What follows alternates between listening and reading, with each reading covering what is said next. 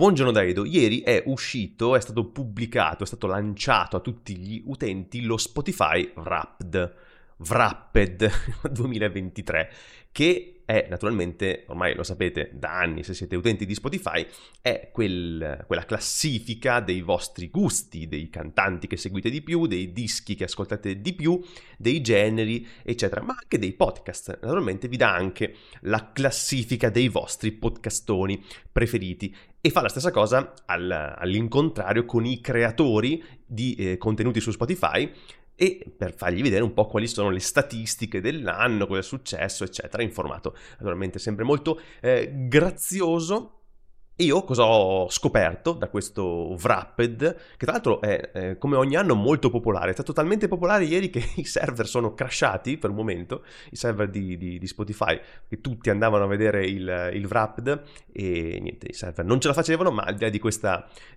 piccolezza, i dati mi dicono che sono cresciuti di percentuali astronomiche rispetto all'anno scorso, grazie, sono, l'anno scorso ho credo fatto tre mesi, due mesi, eh, quindi non ha, non ha molto senso vedere la crescita di questa quest'anno. Quest'anno di fatto è il primo anno di questo podcastino, ma la cosa eh, frizzante da eh, notare, almeno per me, è che qua fuori, là, in mezzo a voi, in mezzo a noi, ci sono 20 cristiani, 20 persone, per cui questo podcastino è il preferito, cioè è quello che ascoltano di più. Questo me lo dice Spotify. Quindi so che 20 di voi nel loro Wrapped avranno podcast più ascoltato e uscirà il mio faccione. Quindi se siete tra questi 20 fortunati avete, eh, e brave persone che avete questa faccia nel podcast più ascoltato dell'anno, ditemelo, mandatemi qualcosa, mandatemi lo screenshot, postatelo da qualche parte, taggatemi oppure scrivetemelo in privato, insomma, voglio saperlo e eh, se ci tenete vi faccio, eh, lo, pu- divulgherò questa, questa, informazione. Se invece vi vergognate, cosa che naturalmente vi capirei, allora non, non, non dirò niente, resterà tutto tra me e voi, capito? Una relazione così, eh, nascosta e clandestina.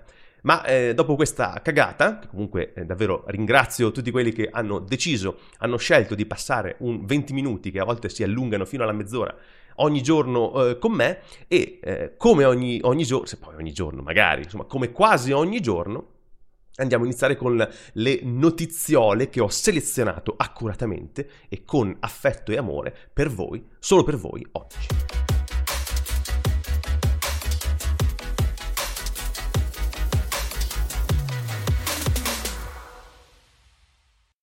Allora, oggi voglio iniziare in modo un po' atipico, nel senso che non è una news questa, però è un discorso che si interseca bene con le news, perché anche in questo podcast abbiamo parlato spesso di CRA, di Cyber Resilience Act, giusto? Quindi ormai se voi siete clienti affezionati di questo prodotto, eh, come dovrebbe dirvi il Wrapped, insomma, sapete già di cosa sto parlando, no? il Cyber Resilience Act o Cyber Resiliency Act, non ho, non ho ancora capito come, come dirlo, comunque eh, il CRA è quella, quella proposta che si sta discutendo adesso al Parlamento europeo per migliorare, ecco questo insomma, diciamo, è l'obiettivo, migliorare la sicurezza dell'intera supply chain eh, software, giusto? Bene, allora vi voglio segnalare con anche un po' di orgoglio un post che è stato pubblicato ieri sul blog di Cloud Native Computing Foundation, di CNCF, a firma Spark Fabric. Eh sì, eh, la compagnia, la bellissima azienda dove lavoro,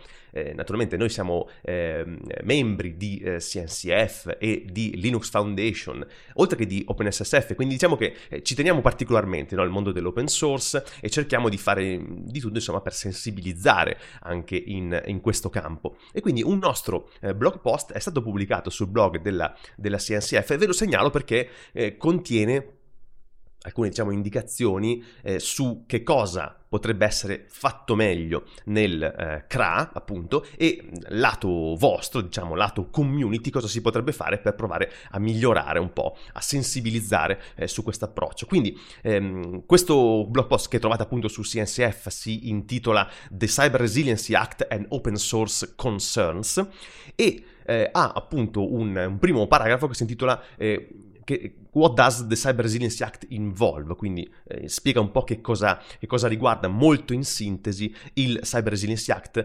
verso appunto l'open source e dice eh, il Cyber Resilience Act è una proposta di regolazioni, eh, del, eh, regolazioni europee che vuole migliorare la resilienza digitale di infrastrutture critiche attraverso la cooperazione, la miglior co- cooperazione tra settore pubblico e settore privato introduce l'idea di un consiglio di esperti per eh, insomma, migliorare la cyber security e promuovere l'adozio- l'adozione di eh, tecnologie avanzate. E cosa c'è quindi di sbagliato in questo? Che è un principio eh, giusto e corretto, gli obiettivi sono corretti, però c'è un disallineamento tra intenzioni e dinamiche di come sono ehm, implementate. Quindi e questi sono i due punti cruciali elencati in questo, in questo post eh, sul eh, rapporto CRA open source. Quindi il primo è che il CRA non distingue tra il, lo sviluppo collaborativo di tecnologie upstream e la loro invece introduzione sul mercato. E il secondo è che il CRA rende i maintainer, i creatori e le community dei progetti open source responsabili anche per l'uso di questi progetti in modi non eh, previsti, ecco, eh, non in quelli previsti da chi inizialmente ha creato quel prodotto. E quindi alla fine il rischio è che la responsabilità per usi, eh, diciamo, indiscriminati o in contesti non prevedibili del software ricada su chi quel software l'ha creato o vi ha cost- eh, contribuito upstream stream, che eh, naturalmente sono persone che non hanno visibilità su come poi il software o l'hardware saranno usati, in quali contesti e con quali altre problematiche di sicurezza attorno. Ecco, queste sono le cose principali. Poi dopo vi consiglio di leggere tutto l'articolo, perché non perché l'abbiamo scritto noi, ma perché insomma è, è, è, in sintesi vi fa capire quali sono i punti più preoccupanti riguardo eh, proprio l'open source. Chiudo soltanto con delle note in conclusioni eh, e diciamo è cruciale bilanciare gli effort verso la maggior sicurezza con la natura collaborativa e aperta dell'open source. E un aperto e continuo dialogo tra gli stakeholders di questo mercato è essenziale per sviluppare delle policy, delle politiche che eh, prendano questi obiettivi, quindi questi obiettivi che abbiamo detto, eh, in considerazione quando si, si scrivono e si propongono queste leggi. Quindi anche voi là fuori, voi community, magari anche non contributor, cosa potete fare per sensibilizzare ancora di più i legislatori? E vi ricordo che tante grandi fondazioni, tante community, anche tante aziende stanno cercando di fare pressioni, stanno cercando di sensibilizzare i legislatori eh, su questo. Anche voi potete fare una, una vostra parte con eh, l'hashtag FixTheCrack, che è un hashtag lanciato dalla Linux Foundation Europe e quindi trovate al, al link Fix the Cra su ehm, Linux Foundation, che naturalmente è un, è un hashtag eh, così simbolico che in realtà racchiude un po, di, un po' di iniziative che si possono semplicemente prendere e lanciare sui social media eh, che riguardano appunto l'effort della Linux Foundation Europe per andare a cercare di cambiare un po' eh, qualche punto di questa legge. Quindi se voi cercate Fix the CRA, atterrate su Linux Foundation Europe, sul, sul, sul, sito web di Linux Foundation Europe, trovate un po' di modi per andare sui vostri social network oppure su canali eh, Discord dove poter avere insomma, una discussione su questo, su questo, problema. Ecco, quindi mi raccomando, Fix the CRA e noi se ci saranno eh, aggiornamenti su questo saremo sempre qui a parlarne. Allora, finalmente possiamo quasi mettere una pietra eh, conclusiva, ecco, una, possiamo dichiarare la fine della uh, soap opera, della serie di uh, Sam Altman e OpenAI. Prima lascio, poi ritorno, poi vediamo come sarà composto il board. Bene, adesso abbiamo ufficialmente la uh, nuova board, quindi la, l'annuncio della composizione del nuovo board e del fatto che Sam Altman è ufficialmente tornato a bordo ed è il, il, il nuovo vecchio CEO di OpenAI. Quindi vado su un articolo di The Verge che ci dà un po' di, eh, un po di riassunto della, della, situazione, insomma, inizia con eh, questa frase. Sam Altman è ufficialmente eh, CEO di OpenAI, di nuovo. E, ehm, inoltre, per quanto riguarda la composizione del board, come già si era mm, speculato, Microsoft avrà un posto in questo, in questo board. Però il posto che avrà nel board è di non votante, quindi eh, OpenAI cerca di mantenere questa doppia natura no? di non profit e di eh, invece profit, ecco, cioè di, invece di azienda che deve eh, un po' rispondere ai suoi investitori. Microsoft ha, ricordo sempre, il 49% di eh, OpenAI. Quindi Microsoft avrà questo posto non potrà votare ufficialmente, però naturalmente potrà eh, ecco, fare ancora più pressioni e soprattutto potrà osservare che non gli si facciano degli scherzetti a sua insaputa. Quindi eh, adesso tre dei quattro membri eh, iniziali del board che avevano votato per eh, così, il licenziamento, l'allontanamento di Sam Altman se ne sono andati, quindi il nuovo board, eh, come ehm, in realtà avevamo già detto, consiste di ehm, Brett Taylor, Larry Summers e Adam D'Angelo, che è l'unico del, del vecchio board che rimane. Per quanto riguarda invece Microsoft, eh, The Verge ha chiesto all'azienda chi sarà a prendere il posto eh, nel board, però non c'è stata ancora risposta, quindi non si sa ancora chi sarà di Microsoft a sedere nel board di eh, OpenAI. Poi, eh, naturalmente, questa mm, decisione, questa, mh, questo, questa, composizione nuova del board e il ritorno di Sam Altman è stato annunciato ufficialmente sul blog di OpenAI e con una lettera interna ai dipendenti. Si parla anche di Ilya Sutskever, che ricordo era membro del board, aveva inizialmente votato per il licenziamento di Altman, poi si era pentito dopo che aveva visto diciamo, l'insurrezione di tutti, quasi tutti i dipendenti eh, di OpenAI stessa, bene, su, su Ilya Altman dice che eh, non sederà più nel board, ma comunque rimarrà in OpenAI, non ce l'ha con lui e quindi troveranno modo di eh, lavorare insieme e di nuovo continuare insomma il rapporto lavorativo. Poi ci sono, mm, insomma, se volete, tutta, c'è, c'è tutto il memo interno eh, di Sam Altman che vi risparmio, comunque lo trovate anche sul blog di OpenAI, quindi con questo post intitolato Sam Altman Returns as CEO e uh, New Initial Board, quindi c'è un messaggio di Sam alla compagnia e poi c'è anche un messaggio di Brett, di Brett Taylor, quindi un altro membro del board. Se volete leggere un po' come si rivolge il board ai propri dipendenti, ecco questo potrebbe essere il modo. Inoltre vi segnalo una intervista, torno su, vi segnalo un'intervista abbastanza abbastanza strana di eh, The Verge a mm, Sam Altman. Strana nel senso che The Verge l'ha pubblicata, ma di fatto non ci sono risposte. non, ci sono, non, ci sono, risposte. Loro hanno telefonato a Sam Altman, a quanto pare c'era anche Mira Murati in, in ascolto in questa conference call, e eh, gli hanno fatto varie domande su cosa, cosa è successo, cosa sta succedendo, cosa succederà e le risposte sono sempre state, boh, non lo so, non commento, tranne alcune piccole cose, ma se volete ve, ve lo dico. Per esempio, um, perché pensi che sia stato licenziato? Risposta di, di Altman, non ho molto da dire. Domanda, eh, perché eh, la board ha perso la, la, fiducia in te? La risposta, ma chiedetelo a loro.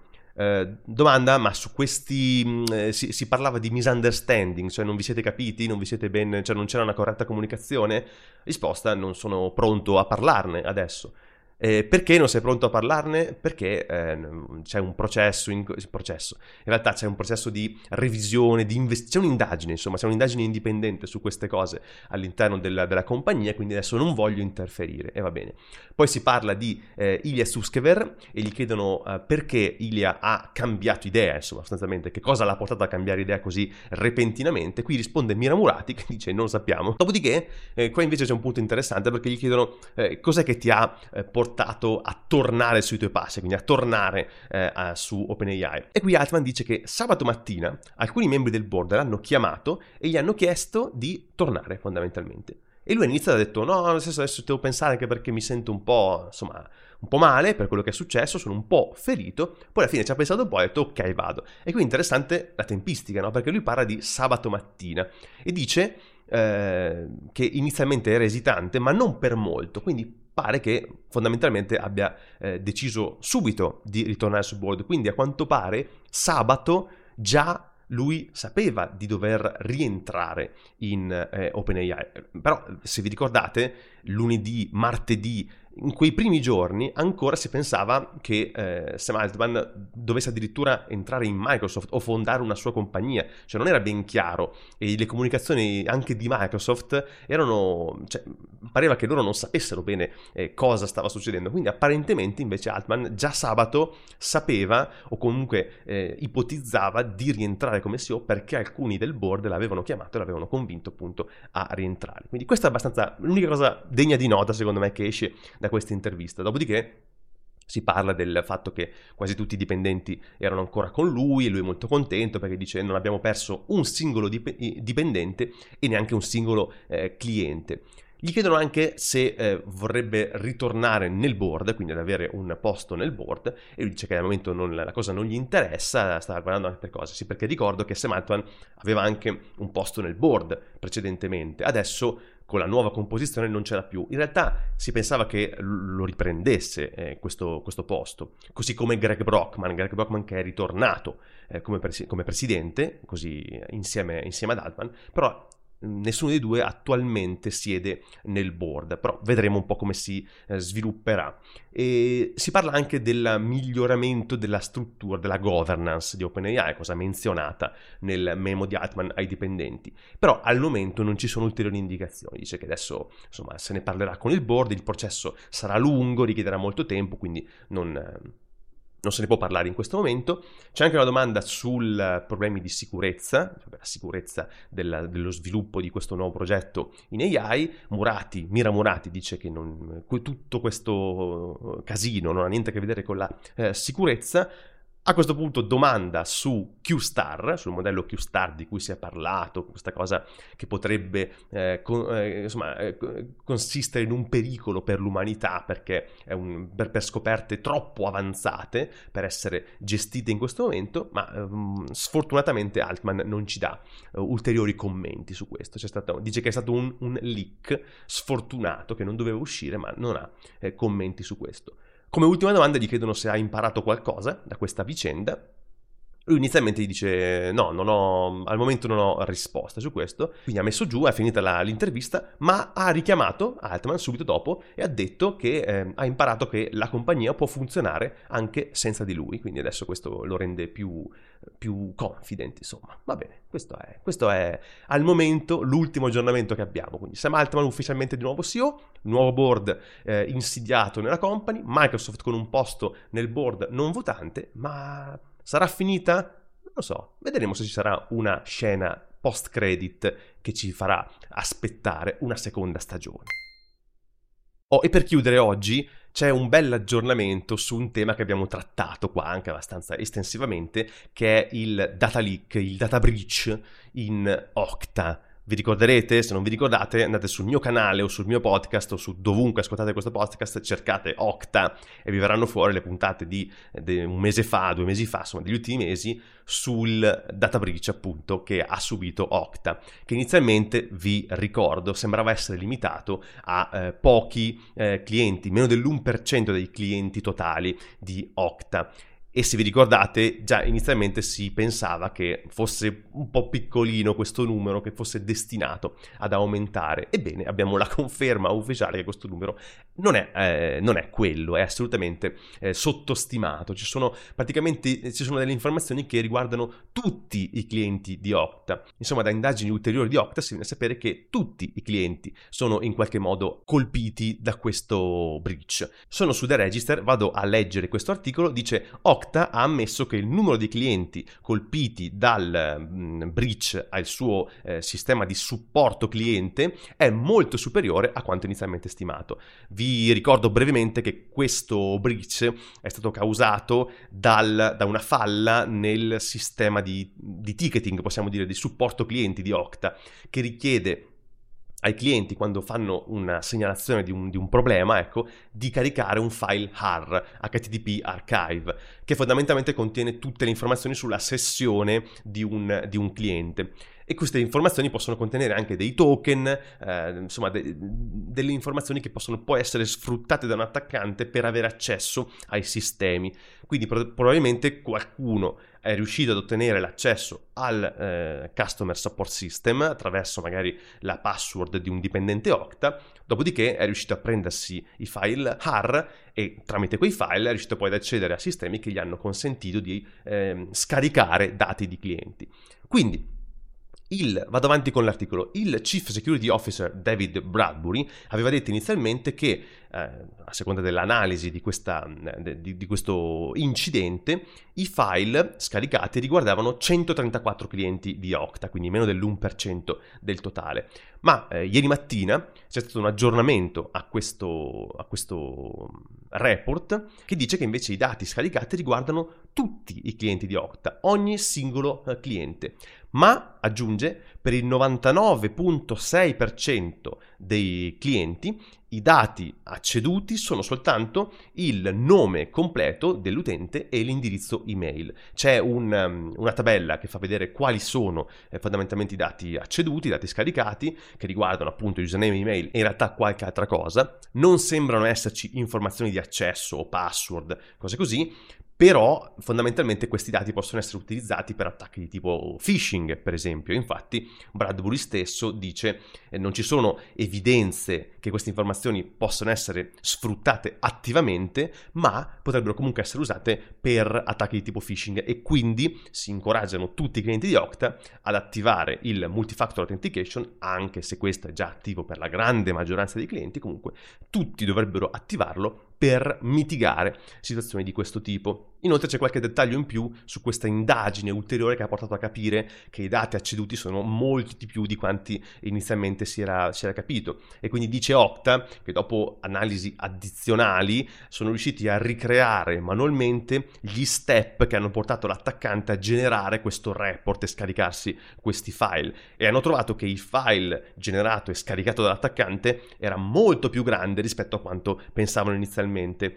Come mai? Perché hanno un, un, scari- una, hanno generato un report togliendo tutti i filtri, quindi riuscendo a rimuovere tutti i filtri dal report, ecco che hanno generato un file molto più grande perché conteneva eh, tutti i clienti. Questo è quello che si sa per ora, questo è l'ultimo aggiornamento. Secondo me ci torneremo, la serie non è finita. Tra l'altro è interessante notare che questo report di Okta sul data breach esce lo stesso giorno in cui Okta deve pubblicare i risultati finanziari del terzo trimestre, del Q3 del 2023, che peraltro sono buoni, nel senso che se voi guardate su Yahoo Finance per esempio i... c'è una crescita del fatturato di Okta globale, e mm, adesso ci sono dichiarazioni, insomma c'è una crescita solida, siamo entusiasti dell'adozione di Okta Identity Governance e la General Availability di Okta Privilege Access, quindi c'è una crescita dei clienti su, insomma, su scala globale, il fatturato totale è cresciuto